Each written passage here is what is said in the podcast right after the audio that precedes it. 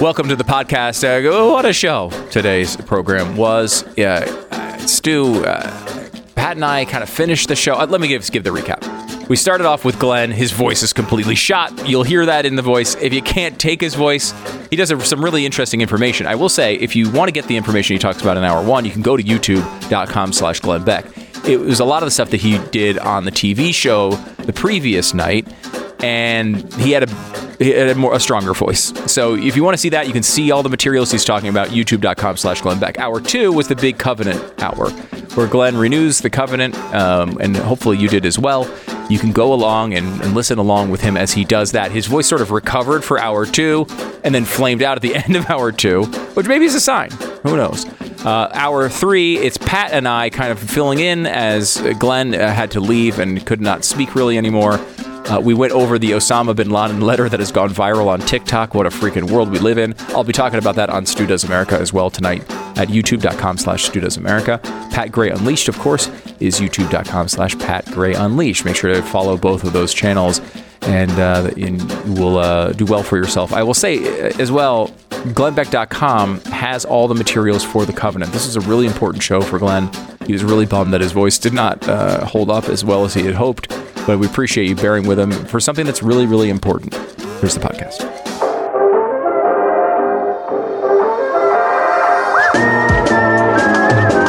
You're listening to the best of the Glenn Beck program.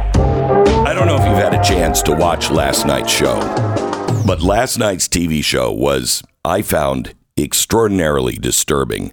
In fact, we we debated amongst ourselves for a few days whether or not we were going to share all of the information with you because it's it is propaganda from Russia and uh, also from Iran.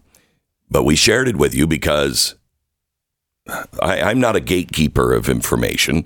I, I feel that you need, you're an adult, you make the decision. I can provide you with the information but what you do with it is is yours. Um, I've always hated the fact that the mainstream media always is like, well, we can't tell them that. What do you mean you can't? That that information belongs with us. Um, and then today there is a TikTok video going around that is kind of the same kind of feel. If you never really understood how TikTok was being used by the Chinese and how far gone the youth is, there is a letter that has just been released. It's an old letter that was released uh, again now through TikTok. And I want you to listen. This is a letter from Osama bin Laden and people responding. Listen. This morning I read Letter to America, which is Osama bin Laden's letter to America explaining why he attacked Americans. And I am ashamed to say that I not only have never read this letter, but I didn't even know this letter existed. It's wild, and everyone should read it. If you haven't read it yet, read it. However, be forewarned that this has left me very disillusioned and I feel the same exact way I felt when I was deconstructing Christianity. I feel shocking. Uh, a little bit just confused like I have entered into another timeline. What is this? And yeah, so go read it. So I just read A Letter to America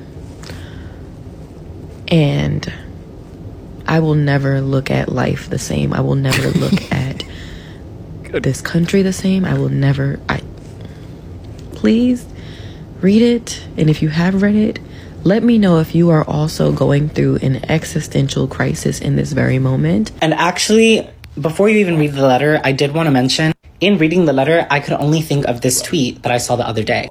Under settler colonialism, any kind of resistance is branded as terrorist because the only acceptable violence is violence by the occupier. So this is insane. I just read Osama bin Laden's letter to America, which I will be going through mm-hmm. right here, but it's actually so mind to me that terrorism has been sold as this idea to the American people and honestly just so many Western inhabitants within certain nations that this group of people, this random group of people just suddenly wakes up one day and just hates you, just wants you dead, wants you gone, and this is all because they believe that they're better than like that is the root of terrorism. It doesn't No. make sense. They just hate your nation. But reading this letter, it becomes apparent to me that the actions of 9/11 and those acts committed against the USA and its people were all just the buildup of our government failing other nations. The way this letter is going viral Our right now government- is giving me the greatest sense of relief. if you're Muslim and you've lived in the US since 9 11, you know more truth than the typical citizen. Now it's Oh all coming God, to light because of Palestine.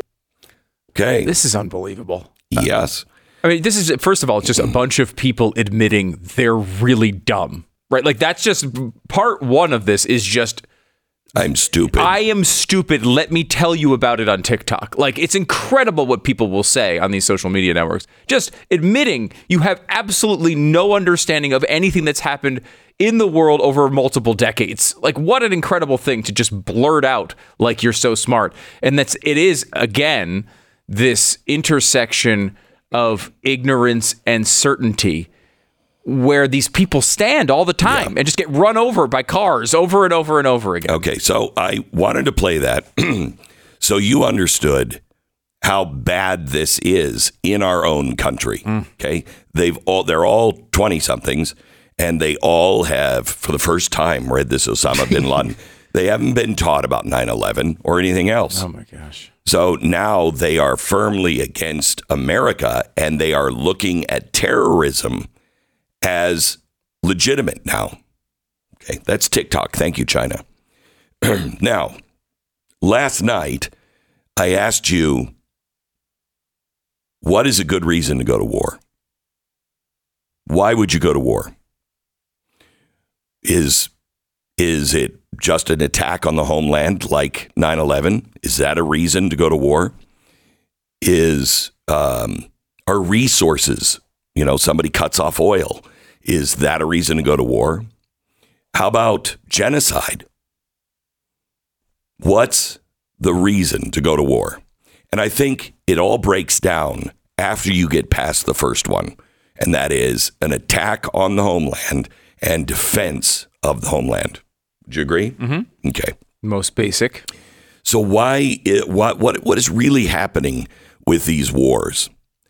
And when you throw the Bible in and or the Quran and you have two groups of people, two countries that are involved in fighting wars that we are in through proxy, you would think that the media would be all over that, right? Mm-hmm. Is the the Quran, we understand. You don't want to say anything about the Quran because you can't be against Islamists. No, I, I can be. I'm not against Muslims. I'm against Islamists. Um, so we know why they're not saying anything about Iran. How about Russia and the Bible? Isn't the FBI and everybody else just terrified of Christians? Radicalized Christians? Yeah. Okay. so let me tell you about this match made in hell. The match made in hell is Russia and Iran. We've been telling you on this program about Alexander Dugin. He is Putin's philosopher, Putin's brain, and he's also bat crap crazy. When I first talked about him, I showed how he was organizing opposition movement in countries all over the world, including America. And he was using the Bible to do it. He was using Christianity as the shield. Well, he's not a Christian. In fact, let me put it up on the screen. There's his symbol. Uh, you can see it's just a bunch of arrows all pointing in a different direction. That is actually uh, an occult symbol. Uh, and it it's the representation in the occult for chaos. What did I tell you in 2010? Chaos would be the operative word when everything is coming undone. And anyone pushing for chaos, run from. That's his symbol. So the Western experts will never take this guy seriously. Even though we know who he is, we know the influence he has. He's the guy who came up with the Crimea strategy. He's also the guy that came up with the strategy for the invasion of Ukraine. the State Department uh, looked at Dugin. Now, this is a State Department document. It was released three years ago, and it highlights Dugin's plans for Russia. And it states that Russia will, quote, divide Georgia, annex Ukraine, Finland, Serbia, Romania, Bulgaria, and Greece, and then gives Azerbaijan to Iran. Does that sound familiar, to? you? What does that sound like? Sounds like what they're trying to do. Sounds like everything our government is warning us about, right? Mm-hmm. How come they haven't shown us this proof, this document? How come this was released three years ago and they've all internally, but you haven't heard any of the evidence of that? They just keep saying, you know, he'll just march through. Why won't they say, no, here's the plan? When you hear neocons or most of the Democratic Party say we have to stop Russia now before they invade other countries, this is what they're referring to. And I'm not saying it's going to happen. And I'm definitely saying that uh, we really should think long and hard before we get involved at all, especially in a proxy war, because of what else we have found. The very next page of the document, the State Department included two photos of Dugin and his followers fighting. I want to show you that picture, Stu. What do you see on their shirts? Uh, it's far too small. Oh, oh, it's the exact symbol that we just showed, the Oh. chaos symbol. Right. Mm-hmm. So we now know what their philosophy is, right? Mm-hmm. It's chaos. We know whose symbol that is. Why in this 77 page report does it not talk about dogma at all? Why isn't it tied to any of those Right. larger concepts? Right. Dugin is quoted, State Department document, he is quoted about a new Moscow Iran axis. Now, here's two strange bedfellows that have never made an alliance before, and they decide to be close friends. Why is that? I'll explain. And this becomes, I think, very disturbing and very telling. This is the best of the Glenn Beck program, and we really want to thank you for listening. It was around 640 BC. The king of Judah lay dead in his own palace, surrounded by his servants who glowed with satisfaction. The assassination was a success. They had killed their king, but their victory was short lived. Although the king of Judah had been evil, the people still broke out in anger against the assassins, putting them all to death quickly. Out of the bloody palace emerged an eight year old boy. He had no time to mourn the death of his father because today he would become the new king of Judah. He looked out over his kingdom. It had become dark and an evil place. The people had forgotten the God of their ancestors and threw themselves at the feet of idols. They had abandoned any good that their ancestors had tried to pass down. They were lost, they were violent, they were idolatrous, they were without hope, and they were without God. He was eight years old. His father was dead, his people were evil, and he was desperate. Fast forward about a thousand years.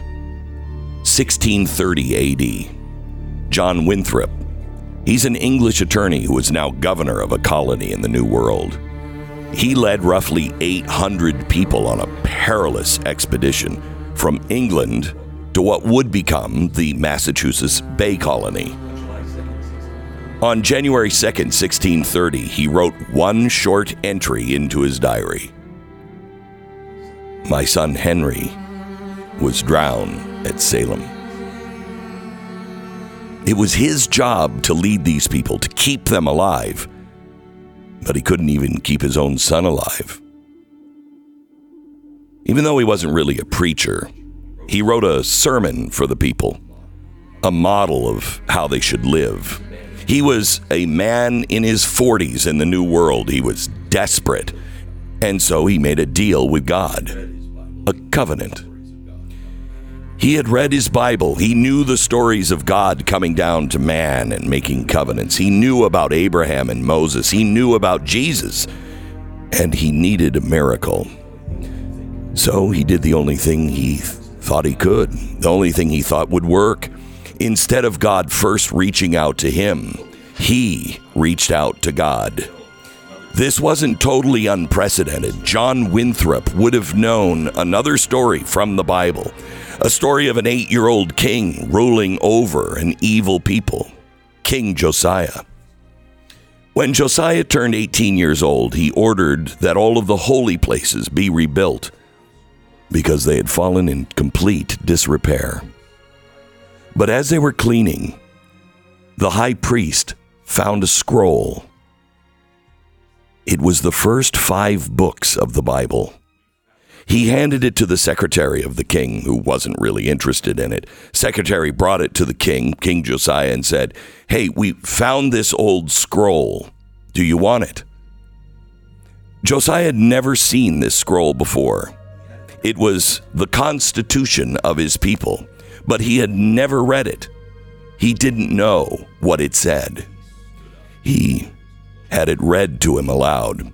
As he had listened, he realized that he and his people had completely forgotten their God. He stood up, tore his clothes, saying, Our God must be furious with us. Everything that is in this scroll about us, we've completely ignored.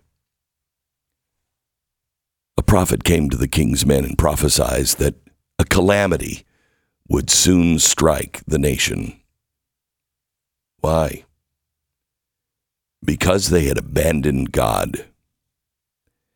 It was exactly what King Josiah had feared.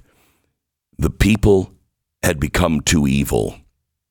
They had to be destroyed. Again, King Josiah was desperate. His people were on the brink of destruction. He needed a miracle. So, like John Winthrop, he did the only thing he thought would work. He assembled all of the people together to renew the covenant to God. He gathered everyone from the greatest kingdom to the least, and everyone was to listen to the words of the scroll he read aloud. The scroll Genesis, Exodus, Leviticus, Numbers, and Deuteronomy the king, King Josiah, called it the scroll of the covenant. We know it as the Torah, first five books of the Bible. The people listened as he read it aloud, and something changed in that moment. Something shifted. They remembered. In front of everyone, King Josiah made a covenant with God. He promised to follow God wholeheartedly and live according to everything written in the scroll. And by doing this, he said they would confirm the covenant of their ancestors, the one their ancestors had made. They would renew it. John Winthrop knew this story. He knew that renewing a covenant is not about anything new.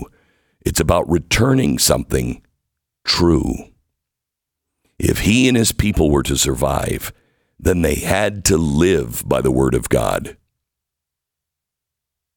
In his sermon, he wrote, Now, if the Lord shall please to hear us, and bring us in peace to the place we desire, then hath he ratified this covenant and sealed our commission.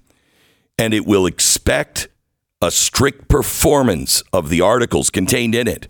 But if we shall neglect the observation of these articles, the Lord will surely break out in wrath against us and be revenged of such a people and make us know the price of the breach of a covenant such as this.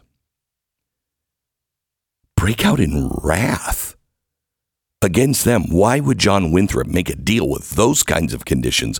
Why would he make a deal that if they didn't strictly adhere to it, the God of the universe would have the right to revenge against them?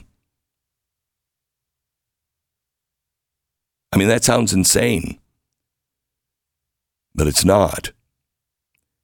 He was desperate. He had no other options. I kind of feel like him today. Just like the king, Josiah, he saw into the future, and there were only two paths total destruction or turning back to God. And that was it. So he picked up that dusty old Bible and recommitted himself to what it said. He committed to honesty, charity, truth, to goodness. He committed to humility brotherhood, unity, loyalty. He said the only way to avoid this shipwreck is to provide for our poster- posterity and follow the counsel of Micah to do justly, to love mercy, and to walk humbly with our God. He said that was the only way to avoid the shipwreck. Literally, metaphorically. People were dying. His own son was dead. They needed God. How interesting that after Abraham Lincoln's son died while he was in office, and we were dying, the Republic was dying, literally and figuratively. We were fighting a great battle, and a battle that at first, Lincoln said, was just to preserve the Union. We lost as the Union every single battle except one until Gettysburg. Lincoln said, When I came into office, I wasn't a Christian. When my son died, I wasn't a Christian.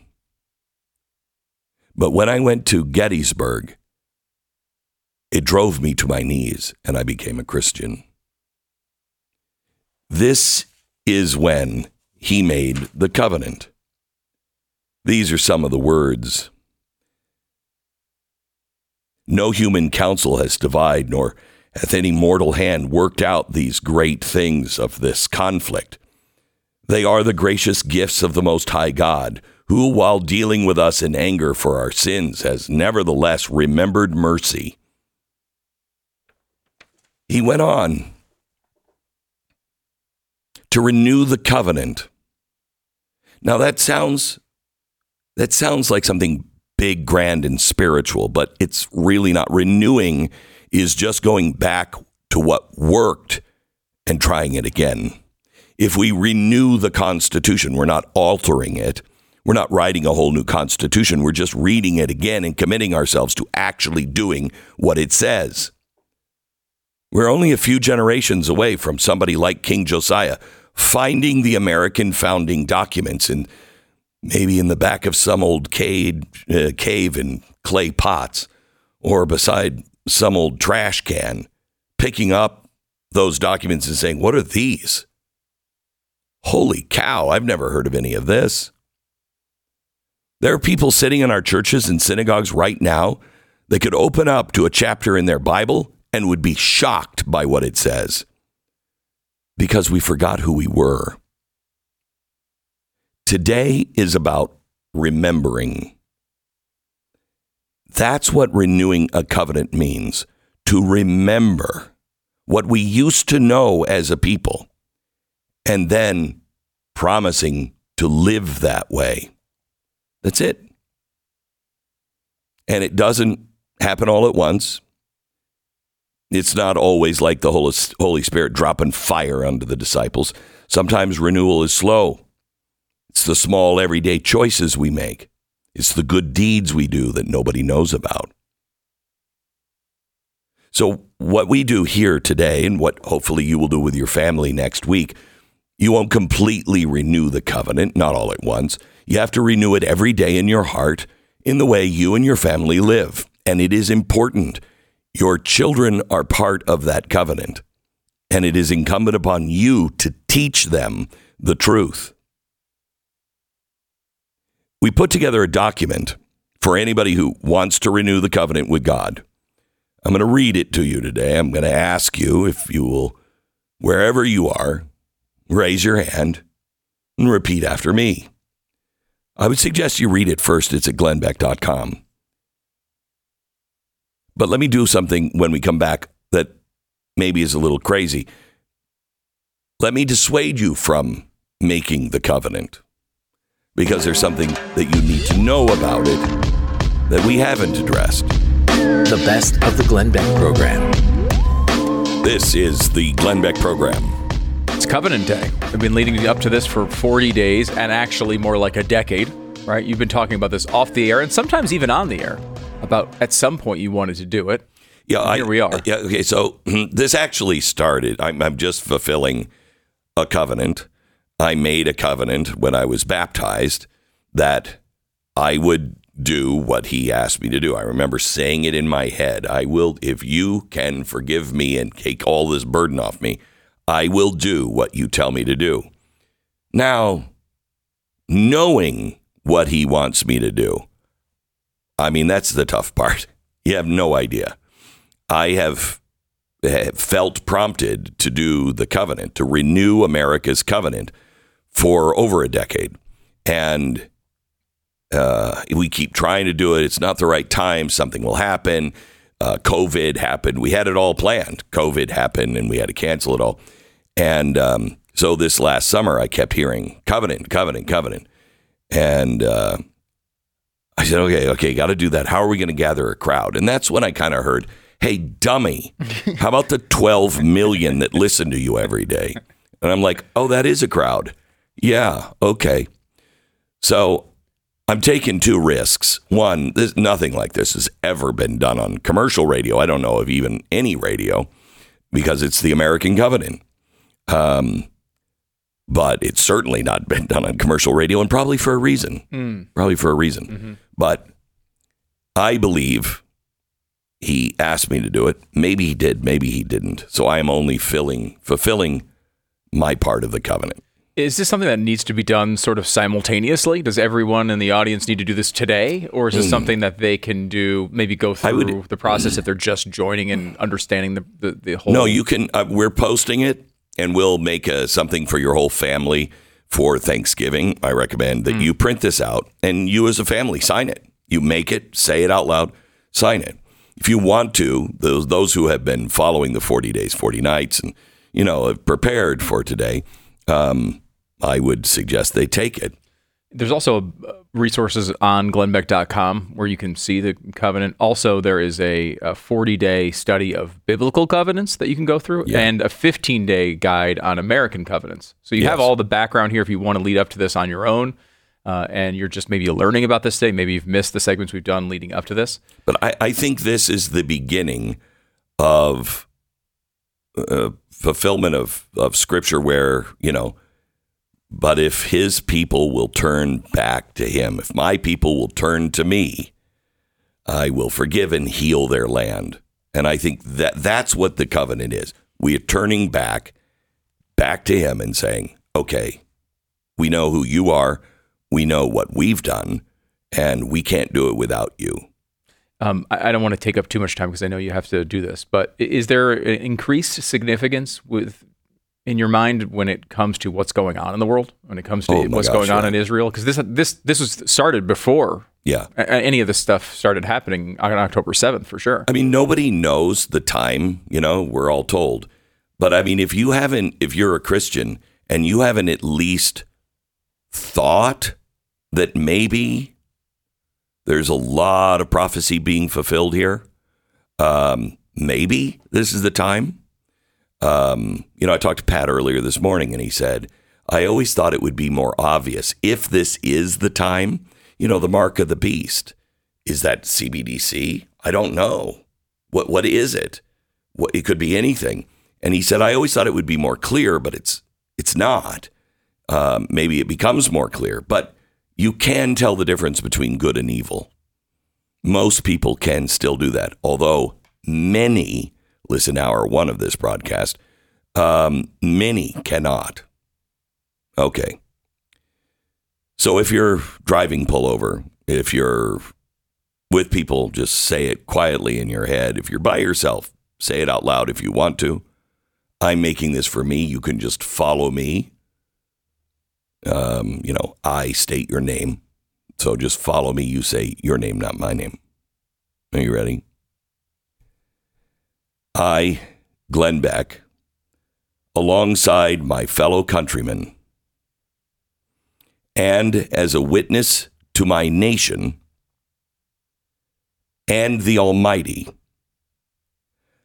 now come forward in humility to covenant that the Lord is my God. I further covenant to remember, to regularly commune with Him through prayer, to turn away from sin and error, to rear my family in righteousness in patience, love, truth, and kindness, to discern and sustain the law, and, in fine, to perform my several duties properly, punctually, and to the utmost.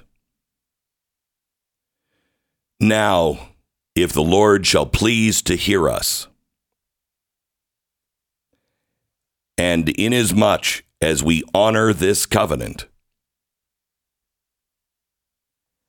then shall his bounty be poured down upon us as has never been seen. We humbly implore and beg his protection and favor that we may experience his everlasting peace and concord, that our sins, those of our family, those of our nation, may be pardoned, that the disunity in our country and suffering may be healed. That once again our families shall delight in each other, and we shall rejoice together, mourn together, and increase together. The Lord will be our God and delight to dwell among our families. so that we partake of his wisdom, power, goodness, and truth. Love and solidarity shall reign within our households. May our nation unite in rendering unto him our sincere and humble thanks for his kind care, for his protection, that he may promote the knowledge and the practice of true religion and virtue.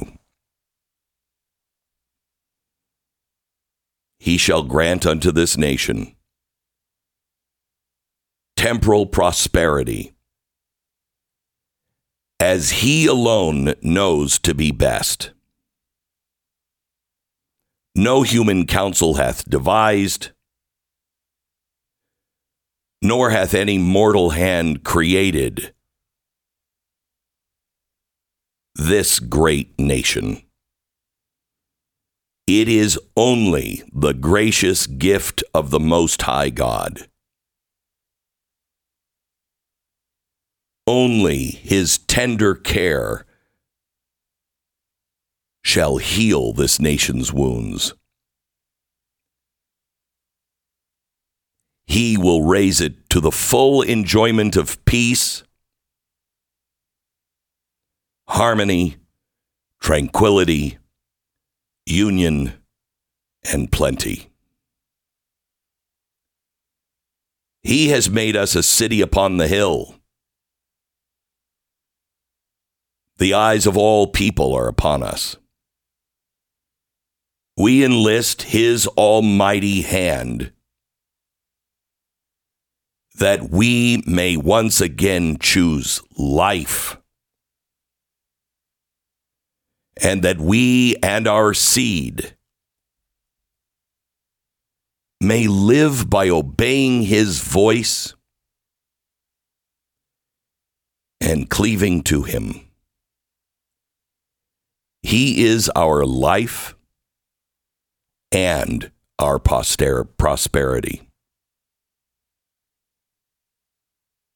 May my family and this country ever stand in solemn testimony of the Most High. Amen.